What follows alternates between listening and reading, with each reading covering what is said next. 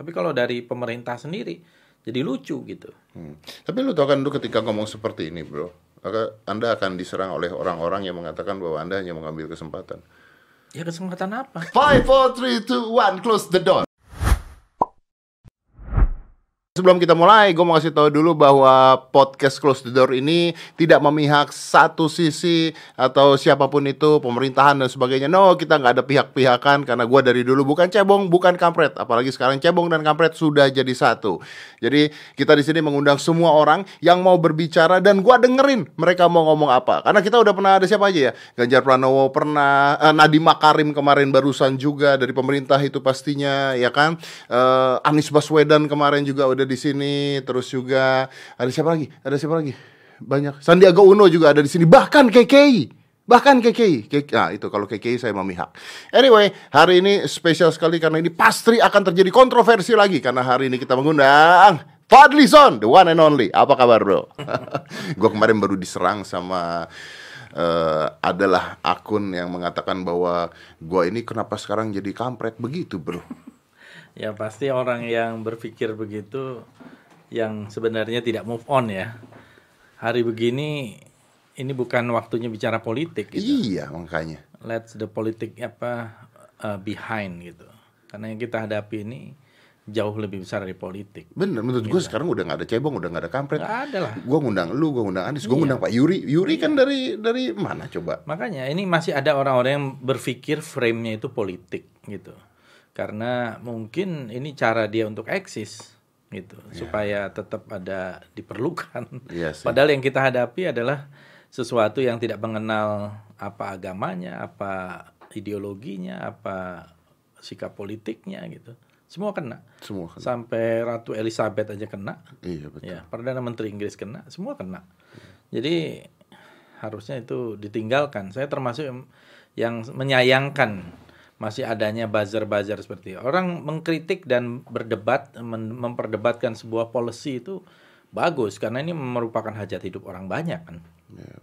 But what do you think bro? Maksudnya begini, dari sisi pandang lu ya, dari sisi pandang lu, Hmm. menyampingkan politik, dari sisi pandang lu, kita kita ini hancur nggak sih? kita nih, karena Ya. gini, karena gini, ini masih di warteg masih banyak orang loh. Iya.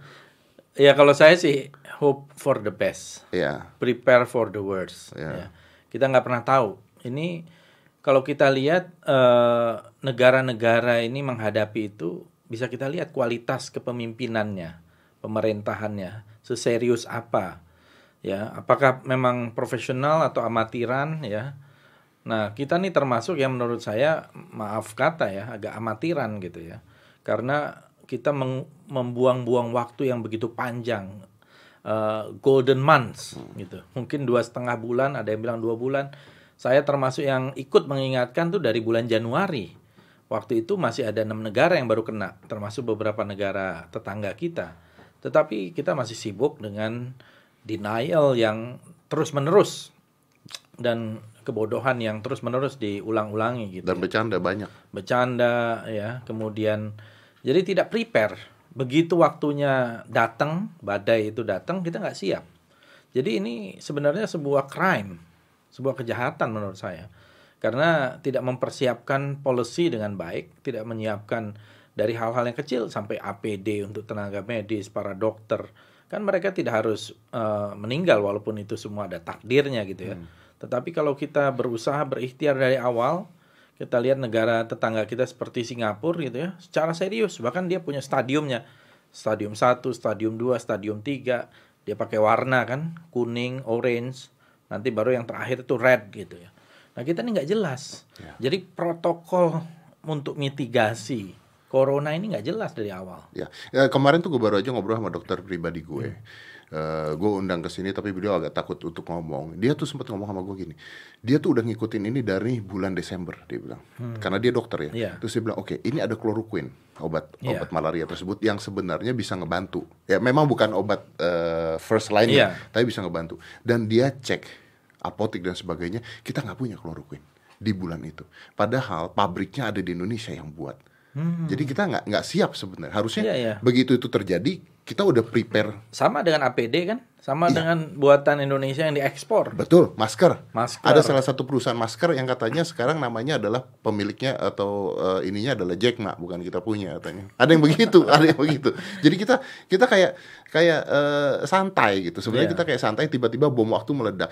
Tapi bro, begini, eh, nggak tahu menurut pendapat lu gimana? Kalau gua ngeliat Pak Jokowi, gua nggak nyalahin beliau, gua malah kasihan dengan beliau.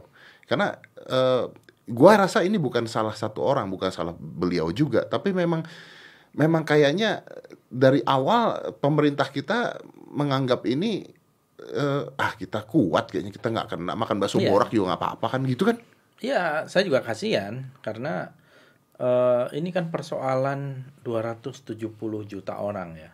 Jadi tidak main-main gitu. Sehingga eh, pasti bebannya juga berat gitu. Nah, oleh karena itu memang orang-orang yang di sekitar yang menasehati itu harus menyampaikan apa adanya. Nah, saya khawatir yang terjadi belakangan ini ABS semua itu, asal Bapak senang. Bukan apa adanya. Dulu saya bergaul sama Pak Murdiono ya. Pak Murdiono kan orang terdekat Pak Harto. ya Dia bilang, eh saya tanya, apa sih Pak Mur yang namanya loyalitas gitu. Kata Pak Murdiono, loyalitas itu menyampaikan apa adanya. Jadi bukan mau menghibur bos gitu ya. Tapi menyampaikan apa adanya. Kalau pahit-pahit ya bagus-bagus, tidak-tidak gitu. Nah, yang kemarin-kemarin itu dan sampai sekarang saya lihat itu pengaruh itu masih tarik menarik antara orang-orang yang me- memberikan ya seolah-olah ini tidak ada apa-apa dan sebagainya sama orang-orang yang mungkin berusaha rasional tetapi tidak bisa didengarkan.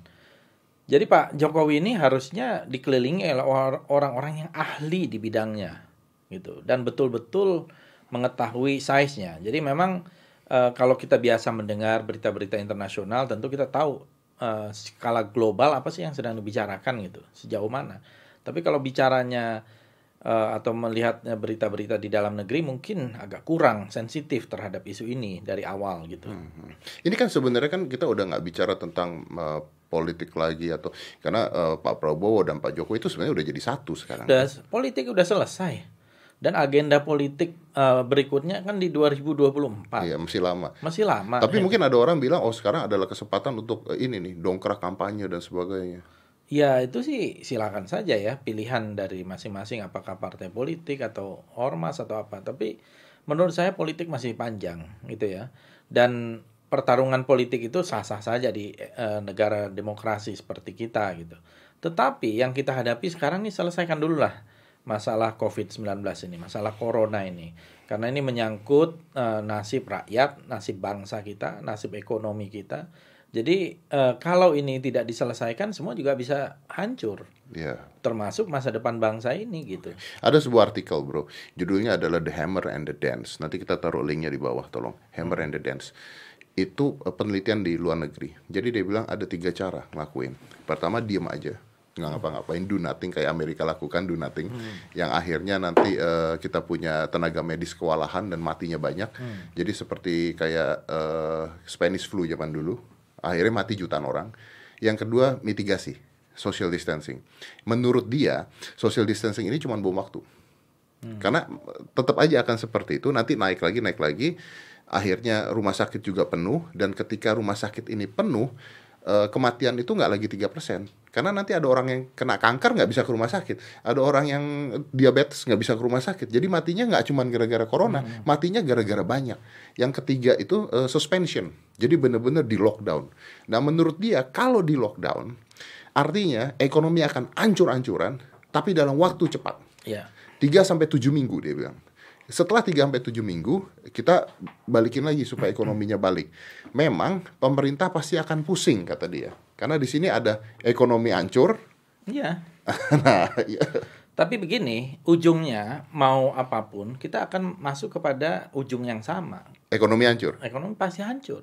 Tidak lockdown atau lockdown, ekonomi pasti hancur orang ini terjadi secara global gitu. Karena itu harusnya memang opsinya tidak ada cerita lain, harusnya lockdown. Harusnya karantina wilayah gitu ya. Dengan begitu tidak ada pergerakan, ini memberi satu spare time untuk menurunkan jumlah orang yang terkena positif. Ya kita kan di kita kan cuman ada di Indonesia nih ada ODP, ada PDP, ada positif itu kan cara untuk menekan sebenarnya jumlah korban ya. yang yang kelihatan supaya orang tidak panik gitu ya. Sama uh, walaupun belakangan ini ada kemajuan-kemajuan di dalam kebijakan meskipun itu bisa kita kritisi juga gitu ya. Uh, yang menurut saya uh, sejak awal nih salah mendiagnosa. Ya kalau dokter ini malpraktek. Dia salah mendiagnosa salah ngasih obat jadi nggak sembuh. Jadi kalau diagnosanya itu tepat harusnya lockdown dulu karantina dulu beberapa minggu betul painful pasti pasti akan uh, terasa gitu tetapi habis itu menurut saya akan akan kita akan bisa comeback dengan cepat gitu ketimbang seperti ini lama gitu ya uh, toh ujungnya sama ekonominya juga akan hancur juga. Ya, tapi mungkin nggak begini bahwa pemerintah tidak mau melakukan hal tersebut. Gue coba untuk belain pemerintah ya. Pemerintah nggak mau melakukan hal tersebut karena duitnya nggak ada. Kan sangat mungkin menurut saya memang ini mau lepas tanggung jawab kok supaya tidak memberi makan orang-orang yang terkena dampak. Itu menurut lo? Iya. Uh, apakah duitnya ada sebenarnya?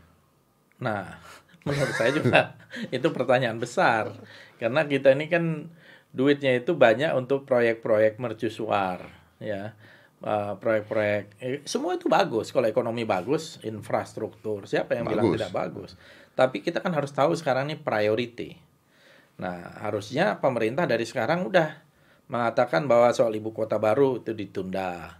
Soal proyek-proyek uh, yang lain itu bisa ditunda. Kan kapan-kapan bisa dilanjutkan. Semua anggaran difokuskan untuk menghadapi covid ini.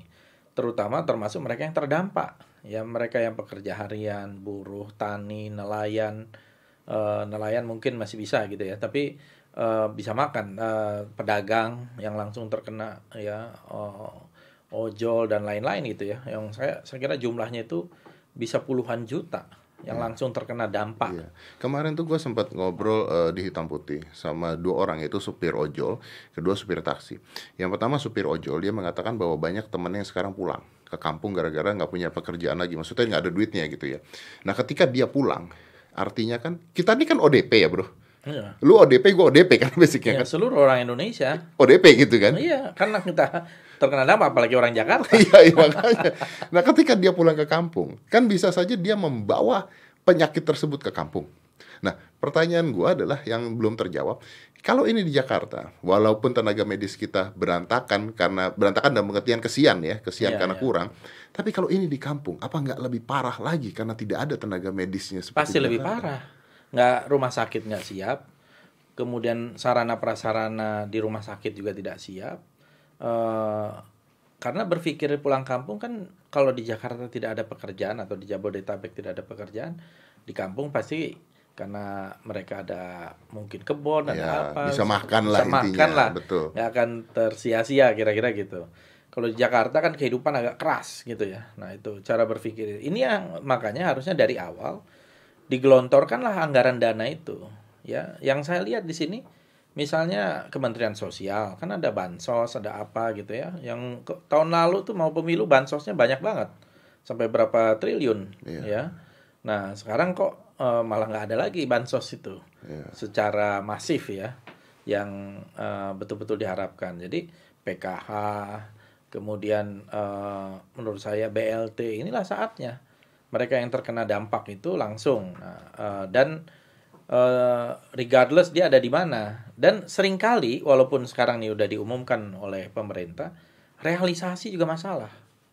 Saya mengingatkan gitu ya, waktu ada gempa di Lombok ya, yang waktu itu presiden sendiri mengumumkan dapat 50 juta ya.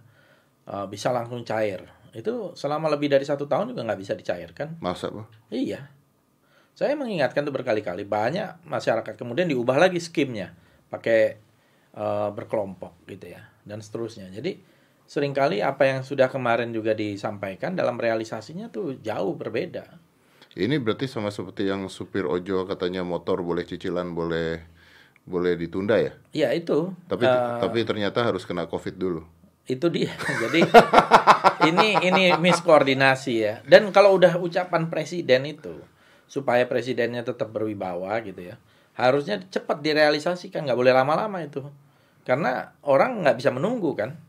Dan begitu juga pihak misalnya yang memberikan piutang, nggak bisa eh, mereka juga eh, didiskriminasi. Harus ada skim yang jelas gitu dari awal. Gue tuh suka dengan Pak Jokowi, gue pribadi, karena menurut gue ya beliau eh, sosok yang ramah dan sebagainya. Gue pribadi suka dengan beliau. Gue malah berpikir bahwa mungkin nggak sih bahwa beliau ini ketika mau mengambil keputusan juga akhirnya banyak orang-orang yang membisiki beliau sampai beliau sendiri pusing gitu loh. Nah, saya nggak tahu ya bagaimana cara mengambil keputusannya beliau itu. Sebenarnya eh, kan tipe pemimpin tuh beda-beda. Betul. Ada yang mau dengerin lebih banyak orang, ada yang dengerin cuma satu orang, ada yang dengerin wangsit gitu ya, ada yang dengerin dukunnya. Kita nggak tahu. Nah, jadi eh, itu harus dicek juga bagaimana cara pengambilan keputusan itu penting. Nah, saya lihat kalau model Pak Harto dulu ya mereka banyak Pak Harto banyak dengar sehingga ketika eh, datang satu masa tahun 98 ya ada desakan-desakan da- Pak Harto kan tidak melakukan perlawanan bahkan. Iya. dia langsung mengundurkan diri. Jadi eh, orang yang yang apa namanya sangat jernih gitu loh nekter nah saya nggak tahu eh, Pak Jokowi ini cara mengambil keputusannya seperti apa apakah dengar satu orang? Karena ucapan beliau pun berbeda-beda nih. Sehari sebelumnya beda mau darurat sipil. Terus ya mungkin ini seperti taste the water. Proof balloon gitu ya.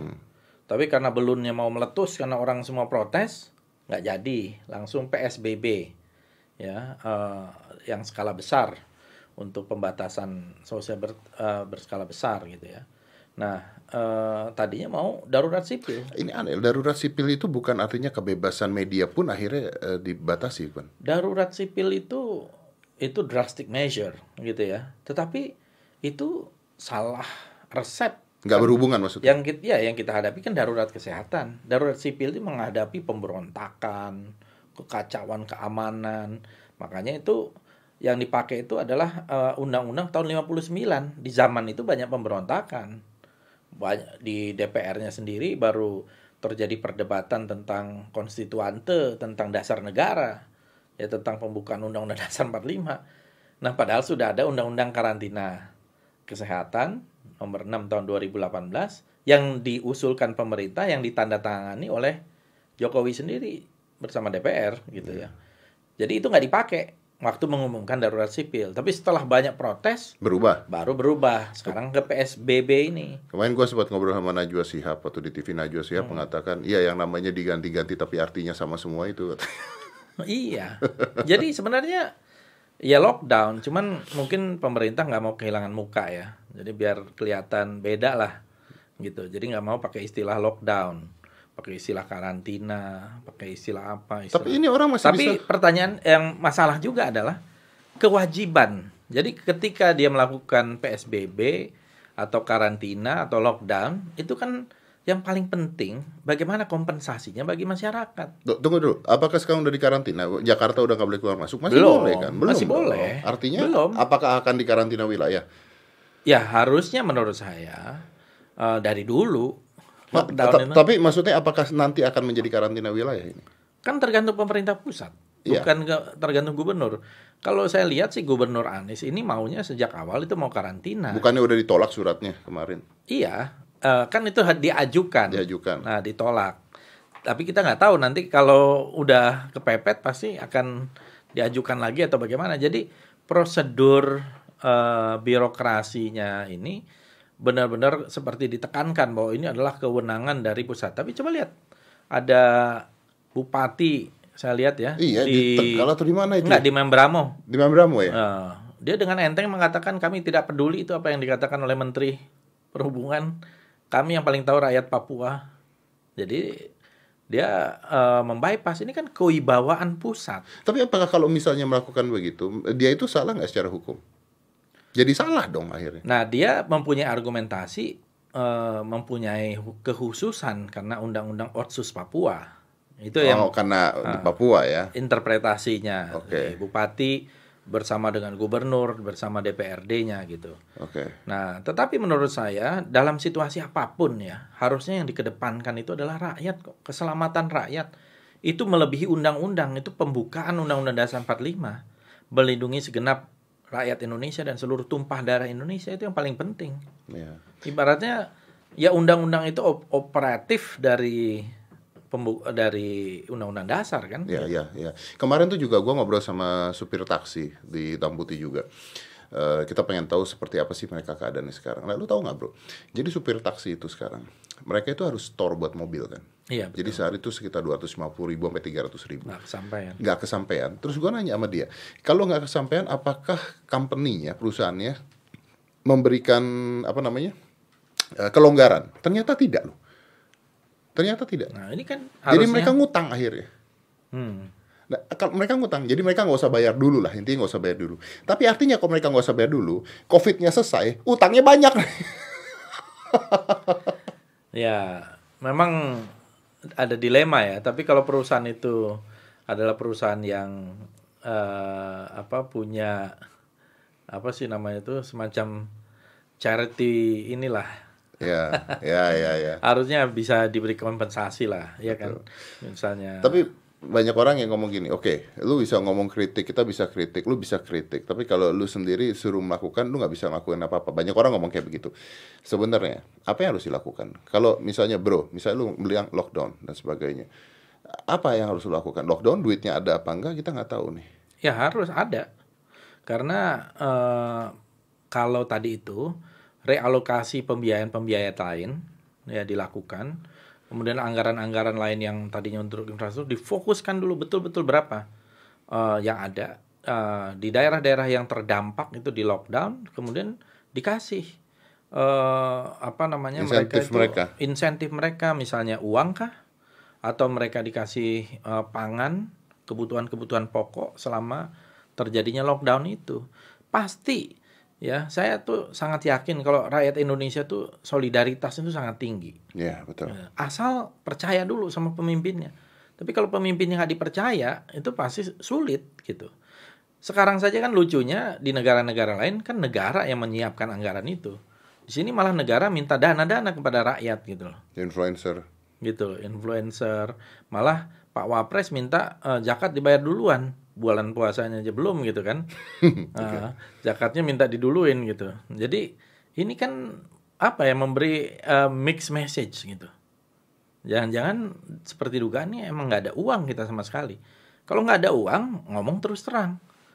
Pidatoin itu oleh presiden. Saudara-saudara keuangan kita seperti ini sebenarnya. Kita Nggak udah ada uang berutang. nih kita. kita nggak ada uang. Ngomong nggak ada uang harusnya yang dikejar itu yang super kaya super kaya Kan itu banyak cukong-cukong, Itu dia. orang-orang kaya, konglomerat dan sebagainya. iya Kan banyak. minta komitmen mereka Iya. Iya kan apalagi presiden pernah mempidatokan dulu ada 11 triliun saya dengar sendiri waktu presiden waktu itu saya wakil ketua DPR di istana beliau ngomong itu ada 11 triliun kita di luar negeri kita tahu by name by address katanya gitu Bring it back here. iya kan kira-kira harusnya Yes, begitu bring it back here. That's that's a lot of money. Bring it Iya. back here. Nah, tapi kenyataannya nggak ada, gitu. Nah, sekarang kita lihat eh, rupiah kita betul-betul melemah, ini melemah. Harusnya presiden mengumpulkan orang-orang super kaya, konglomerat, minta komitmen mereka, dukungan mereka. Jadi bukan hanya bantuan seadanya ala kadarnya gitu ya. Kemarin gue tuh nonton videonya eh, Sandiaga Uno di di Instagram dia. Itu eh, ya intinya mah sama lah bahwa Indonesia harus begini gini gini. Tapi ada satu kata-kata yang menarik dari beliau. Beliau tidak menyalahkan pemerintah. eh, beliau memberikan solusi menurut menurut gua beliau memberikan solusi. Dia mengatakan begini. Pemerintah hanya hanya butuh menyediakan 40% untuk dananya. Karena dia yakin bahwa 60 persennya bisa di cover oleh rakyat-rakyat yang luar biasa untuk membantu rakyat lainnya. Katanya. Which is, I think it's possible. I think it's possible. Ya, saya setuju. Makanya yang dibutuhkan itu kejujuran, transparansi. Apa sih yang yang sedang dihadapi? Jangan ditutup-tutupi. Lupakanlah itu politik ya untuk sementara, karena nggak ada agenda-agenda politik kok. Ya, karena eh, yang dihadapi oleh semua politisi, partai politik itu pasti bagaimana menyelesaikan ini eh, COVID-19 ini. Apalagi eh, dua kekuatan yang besar waktu itu tahun lalu Pak Prabowo juga sudah berada di dalam sebagai Menhan. Mungkin eh, juga perlu banyak dimintai pendapat-pendapatnya ya menurut saya karena ini persoalan pertahanan nasional juga ya. Eh, ini kan mas- persoalan biosecurity gitu yang yang kita hadapi. Ini yang menurut saya eh, kita butuh pemimpin-pemimpin yang inspiratif dan bisa dipercaya kata-katanya, omongannya.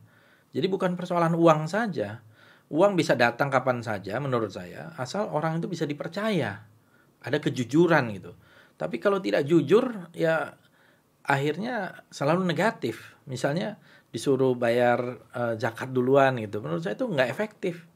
Disampaikan oleh orang yang mungkin kurang tepat posisinya. Eh, kalau yang menyampaikan orang yang lebih tepat posisinya mungkin akan lebih efektif. Tapi kalau dari pemerintah sendiri jadi lucu gitu. Hmm. Tapi lu tau kan lu ketika ngomong seperti ini, bro, maka Anda akan diserang oleh orang-orang yang mengatakan bahwa Anda hanya mengambil kesempatan. Ya kesempatan apa? kesempatan apa coba? Pilpres sudah lewat.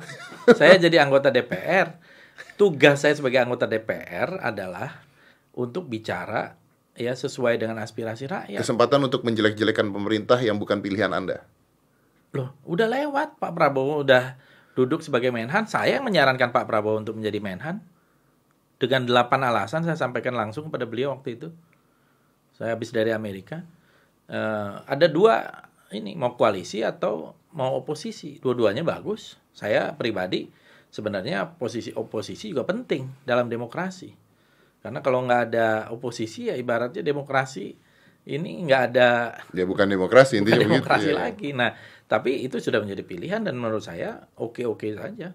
Tapi anggota DPR harusnya bicara mewakili Rakyat. rakyat. Saya dipilih oleh 231 ribu yang memilih secara individual, termasuk terbesar sejauh barat dari seluruh partai politik.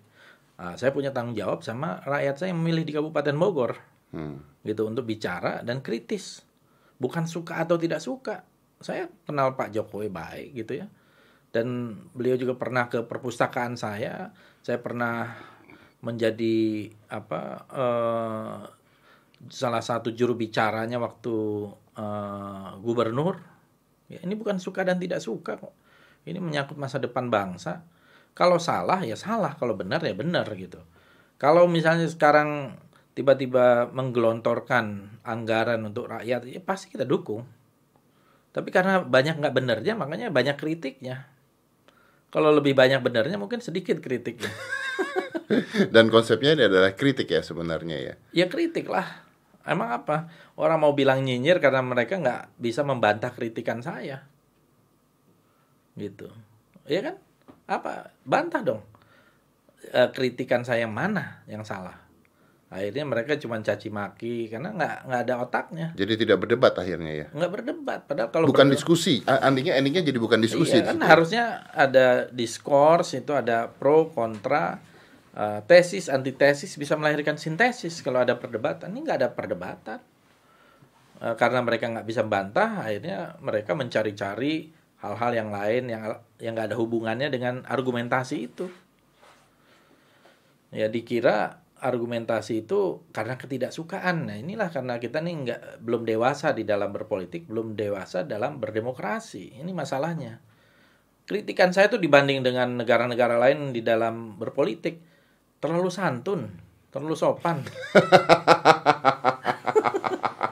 Jadi kalau saya ngomong yang kita hadapi ini sebenarnya dua wabah. Wabah corona dan wabah kedunguan gitu loh. Itu menurut saya masih sangat santun. Gitu. Jadi eh, kalau di negara lain udah kayak apa? Bahkan di Amerika Donald Trump aja dibilang melakukan genosida, iya betul. genocide gitu. Iya, betul betul.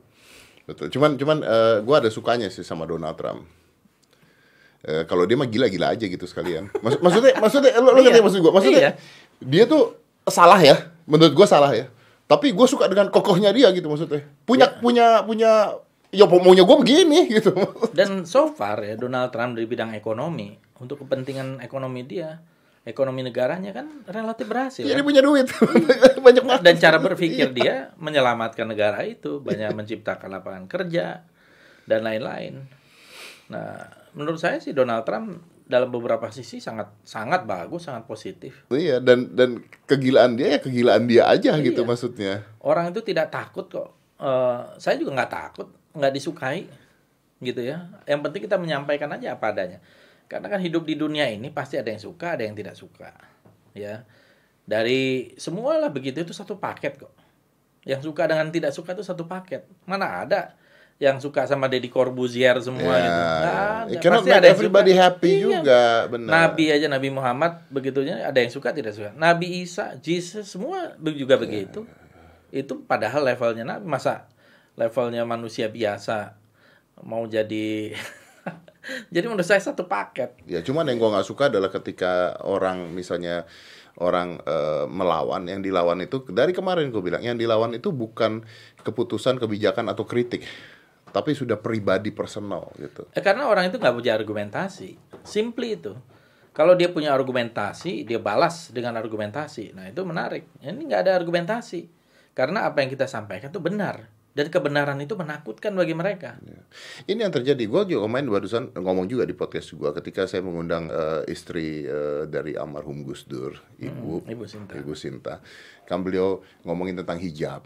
Ya, hijab itu sebenarnya boleh nggak dipakai. Menurut eh, adalah argumen beliau. Oh itu kan diserang ya. Ada yang setuju pasti. Ada yang diserang. Tapi menyerangnya lucu. Menyerangnya bukan dengan dalil-dalil. Menyerangnya dengan nenek-nenek tua. Wah, ngerti nggak maksud lu? Jadi jadi jadi jadi Iya, iya, eh, iya. lu gak nyambung nyerangnya nih. Kalau kalau mau nyerang pinteran dikit gitu. Kalau kalau mau tidak setuju pinteran. Jangan larinya ke fisik, jangan larinya ke Iya, iya. manusia dan pribadinya. Ya itulah gitu menurut loh. saya. Jadi kita harus membiasakan diri berbeda itu sesuatu yang biasa saja. Ya dan bahkan eh, karena perbedaan itu bisa lahir eh, ide-ide baru, lahir gagasan baru, lahir kebijakan-kebijakan yang jauh lebih bagus gitu. Ya. Bayangkan kalau eh, kebijakan itu tidak di-challenge gitu kan. Eh, mungkin sampai sekarang kita masih menari-nari aja nggak jelas atau menutup-nutupi kasusnya COVID ini. Tapi karena banyak orang yang udah mengkritik, ya sekarang banyak mengkritik itu tentu melalui media Men- sosial. Menurut lu apakah pada saat itu terjadi awalnya ditutup-tutupi apa tidak? Karena eh, dari konteksnya Pak Anies mengatakan pada saat itu nih ada segini tapi dokter Terawan mengatakan itu tidak ada. Saya kira ada upaya menutup-nutupi ya. Saya nggak tahu apa yang terjadi dengan kepala PPATK ya misalnya. Itu kan termasuk yang diduga. Nah, ini harus dikonfirmasi apakah memang positif atau negatif gitu. Tapi ada yang menyatakan ya eh, sebetulnya positif gitu. Tapi eh, mungkin penanganannya saya tidak tahu seperti apa.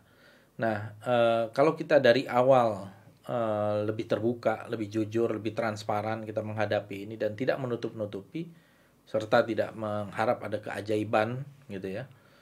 Mestinya akan lebih sedikit korban itu. Ya. Karena dari awal kita sudah benar-benar ada precaution. Masyarakat diedukasi dari awal, jangan bersentuhan, jangan salaman, jangan pelukan, jangan apa gitu ya. Jadi eh, physical distancing, social distancing itu betul-betul jalan dari awal itu mungkin akan lebih sedikit korban. Jadi sekali lagi ya, bukannya meratapi eh, apa yang dilakukan pemerintah itu membuang-buang waktu itu, tetapi ke depan jangan hal ini diulang lagi gitu. Nah, kalau ini diulang lagi, saya bikin tulisan ya melalui ini dan saya tweet gitu. Menunda lockdown itu ya menambah jumlah korban. Pandemi berakhir, pasti berakhir. Pasti akan berakhir gitu. Kapannya itu? Cuman satu kapan waktu berakhirnya, yang kedua berapa Korban. jumlah korbannya. Itu dua itu aja. Nah, kita kan ingin kapan waktunya itu secepatnya segera berakhir. Yang kemudian jumlah korban sesedikit mungkin. Kalau bisa tidak ada korban kan begitu ibaratnya. Nah, kita nggak tahu jumlah korban sekarang ini memang sesuai dengan jumlah korban yang ada atau ada diskon di dalam jumlah ini. What do you think? Saya yakin lebih besar sih. Ya. Kita Cuman banyak yang tidak tercatat kan. Ya maksudnya gini, kita nggak usah bicara bahwa itu ditutupin. Kita bicara yang belum dites aja masih banyak kan sebenarnya kan. itu dia kita nggak nggak melakukan tes semakin banyak orang yang dilakukan tes mungkin akan semakin besar di Amerika dilakukan di Inggris dilakukan gitu ya atau di negara-negara lain. Tapi saya lihat eh, pernah ada semacam eh, saya pernah sekolah di London kebetulan ada epidemi apa semacam eh, TBC waktu itu di county itu. Semua orang setiap rumah didatangi disuruh tes wajib hadir. Saya sebagai mahasiswa waktu itu hadir. Waktu itu karena ada uh, epidemi uh, TBC. TBC di situ. Dan uh, apa ada yang dinyatakan kena, ada yang tidak, dites semua satu persatu. Setiap rumah didatangi. Setiap rumah dites. Tapi kalau lu ngomongin tentang TBC, bro, do you know sampai sekarang di Indonesia katanya 11 orang mati dalam sejam gara-gara TBC? Ya itu kan supaya mau membandingkannya dengan COVID. Iya. Itu pembicaraan ini saya dengar di tingkat elit. Ya. Berapa sih coba bayangin yang meninggal karena TBC, berapa yang meninggal karena demam berdarah. Iya. Ini untuk menyenang-nyenangkan bahwa ngadepin ini gampang. Satu begitu. Bahkan waktu itu Menkes mengatakan melawan difteri aja kita berani apalagi corona. Ada pernyataan seperti itu. Ya, satu satu seperti itu. Tapi ada pernyataan dari Dr. Herlina dari paru itu. Dia mengatakan ini dari sisi lain ya. Dia mengatakan TBC tahu nggak? Yang mati itu 11 orang per jam. Gue juga berpikir bahwa oke ini untuk menyenangkan bahwa corona nggak ada apa-apanya. Tapi beliau mengatakan ini artinya kita aja nggak peduli dengan TBC pada saat itu. Iya, Kenapa betul, sampai betul. sekarang kita nggak peduli? Kenapa obatnya tidak ada? Kenapa tidak diurus? Jadi lupakan corona, kita TBC dari dulu aja nggak diurus sampai sekarang gitu loh. Justru, ya, karena kita nggak punya health system ya, yang harusnya memang orang yang duduk sebagai menteri kesehatan tuh mengerti yang namanya kesehatan masyarakat. Jadi dia tahu tahu public health gitu. Nah, public health itu kan beda dengan eh, apa dokter yang eh, ya yang sendiri gitu ya, yang apalagi beliau kan dari dokter militer, Ya. jadi lebih eh, terbatas lagi dibanding dengan orang yang mengerti public health. Ini eh, karena itu menyangkut masalah policy. Eh, kalau polisinya itu eh, masyarakat secara keseluruhan harusnya seperti NHS itu di Inggris ya, National Health eh, Service itu eh, semua kalau ada sedikit apa diperlakukan begitu dan itu eh service itu datang dari pajak dan gratis. Nah kan kita sekarang undang-undang kita hanya mewajibkan 5% dari anggaran kesehatan itu untuk eh, dari APBN gitu. Seharusnya menurut saya paling tidak memang 10%. Karena kita ini termasuk di negara yang jumlahnya besar, Ya, tropis pula, rentan sakit tropis, pula, ya. rentan gitu. Jadi paling tidak harusnya 10%. Kemudian harusnya gratis. BPJS ini juga harusnya ditinjau ulang ya. Harusnya kesehatan gratis bagi seluruh rakyat itu bisa. Dengan skim yang ada yang dulu jam kesmas, jam kesda itu bisa. Gitu. Jadi ini masalah kita ya. Tapi ya kita nih berada di titik-titik yang menurut saya sekarang ini berbahaya ya sebagai bangsa ke depan nih kita mau apa Eh, harusnya eh, ada satu solidarity maker yang dipercaya oleh rakyat sekarang omongan presiden belum tentu dipercaya loh oleh rakyat ya bahkan oleh para gubernur dan bupati aja bisa dipertanyakan ini kan berbahaya Ya, karena ada- seperti kita nih nggak ada pemimpin gitu Iya sih karena ada ada bupati ada ada ada ada wilayah-wilayah yang sebenarnya ingin lockdown sendiri kan. That's, that's the point. Iya mereka sudah mengambil inisiatif Ya. seperti di beberapa eh, apa tempat itu Tasikmalaya atau Payakumbuh saya dengar ada di Papua ada di beberapa daerah lain karena mereka kan khawatir di Tegal gitu ya tapi tapi menurut saya itu bagus itu berarti kepala daerah itu Memikirkan masyarakat- rakyat-rakyat yang ada di sana. keselamatan rakyatnya Atau mungkin mungkin juga tapi begini on the other side ada juga orang-orang yang tidak peduli. Ini ini menarik sekali. Udah udah baca berita ini belum bro? Eh, Bapak polisi ada polisi yang melakukan pernikahan. Iya iya iya. Ya seharusnya sih menurut saya eh, pembelajaran itu harus dari elit ya. Ya. Itu supaya tidak melakukan hal-hal yang seperti Tapi menarik sih karena kepolisian Indonesia langsung mengambil tindakan bahwa orang tersebut dimutasi atau atau atau bagaimana gitu. Jadi sebenarnya ya ya contoh yang baik juga bahwa itu tidak boleh sebenarnya untuk masyarakat. benar-benar. Tapi kan sayang itu bisa terjadi gitu ya. Karena masih banyak menurut saya masyarakat yang menganggap enteng ini. Lah yang liburan masih banyak, Bro. Iya. Dan ini menurut saya eh, berarti kan edukasi ini belum sampai. Ya, kalau kita memberikan satu warning dianggap menakut-nakuti. Tapi kalau dianggap eh, enteng, ya enteng lah ini. Misalnya kalau dikatakan bahwa kesembuhannya itu bisa 97%, nah, kan berarti enteng dianggap. Nah, orang nanti mengentengkan juga masalah. Padahal eh, tingkat fatality-nya ya lumayan juga kalau kita lihat. Dan di sini bukan masalah itu yang tadi ketika, gue bilang juga bahwa ketika rumah sakit penuh, maka orang-orang dengan penyakit Iya. lainnya ikutan mati. Iya. Sekarang orang takut ke rumah sakit I- Iya, karena betul. kalau datang ke sana potensi untuk penularan jadi tinggi, terutama yang rumah sakit-rumah sakit yang sudah menjadi rujukan. Tetapi mungkin yang pertama ini yang ya, yang sangat elementer itu menurut saya ini ya, yang kasihan itu tenaga medis dan para eh, tenaga medis apa dokter dan tenaga medis ini bagaimana mereka ini sekarang ini harus diberikan APD itu sih nggak bisa ditawar menawar gitu ibaratnya ini mereka ini pasukan garis depan Tapi nggak ada senjata. nggak ada gitu. senjata bisa kamikaze ini namanya gitu ya jadi eh, ini yang harus diselamatkan gitu dan ini sudah banyak yang yang meninggal karena itu kalau nggak salah sudah belasan dokter-dokter saja belum tenaga medisnya mungkin udah puluhan Iya, I think juga gue sih ngerti loh karena begini. Pertama kalau dibilang COVID itu misalnya tidak selalu membuat orang meninggal, tapi lu taruh di tengah tenaga medis tersebut, misalnya dia sehat gitu ya, tapi kena COVID. Tapi bayangkan nggak dia kerjanya seperti apa, imunitas turunnya seperti apa. Itu ada yang nggak tidur, ada yang tidur di rumah sakit, ada yang nggak pulang dan Tingkat sebagainya. stresnya, Tingkat iya. stresnya and everything is it kills you. It, it really kills you. That's, that's the point gitu loh. betul Itu kesian banget. Ya, jadi karena kecuali kita punya rumah sakit besar banyak dan tenaganya juga eh, tersedia We gitu. don't have that. Gitu. Jadi kalau saya lihat di Inggris mau melakukan sukarela, mereka banyak, tapi mungkin mereka cukup banyak juga peralatannya, siap gitu loh. Karena kesehatan di sana menjadi salah satu fokus penting gitu. Ya, kan dua hal sebenarnya yang paling dasar di samping pangan ya dan energi gitu adalah pendidikan dan kesehatan. Itu isu yang sangat nggak bisa ditawar-tawar gitu. Kesehatan itu. Nah, sistem kesehatan kita menurut saya kita tuh take it for granted seperti yang Bro bilang tadi itu.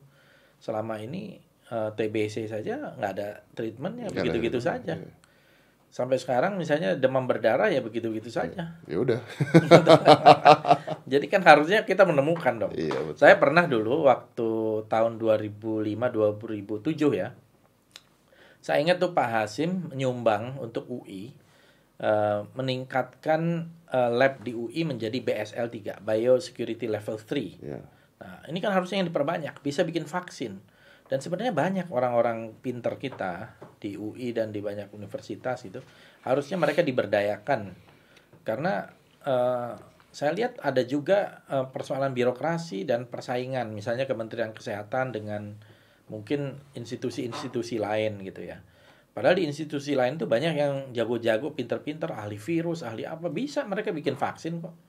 Saya tanya salah seorang itu bisa mereka bikin prototip vaksin dalam empat bulan bisa. Ya, orang kita ada yang juara bahkan di Amerika gitu ya.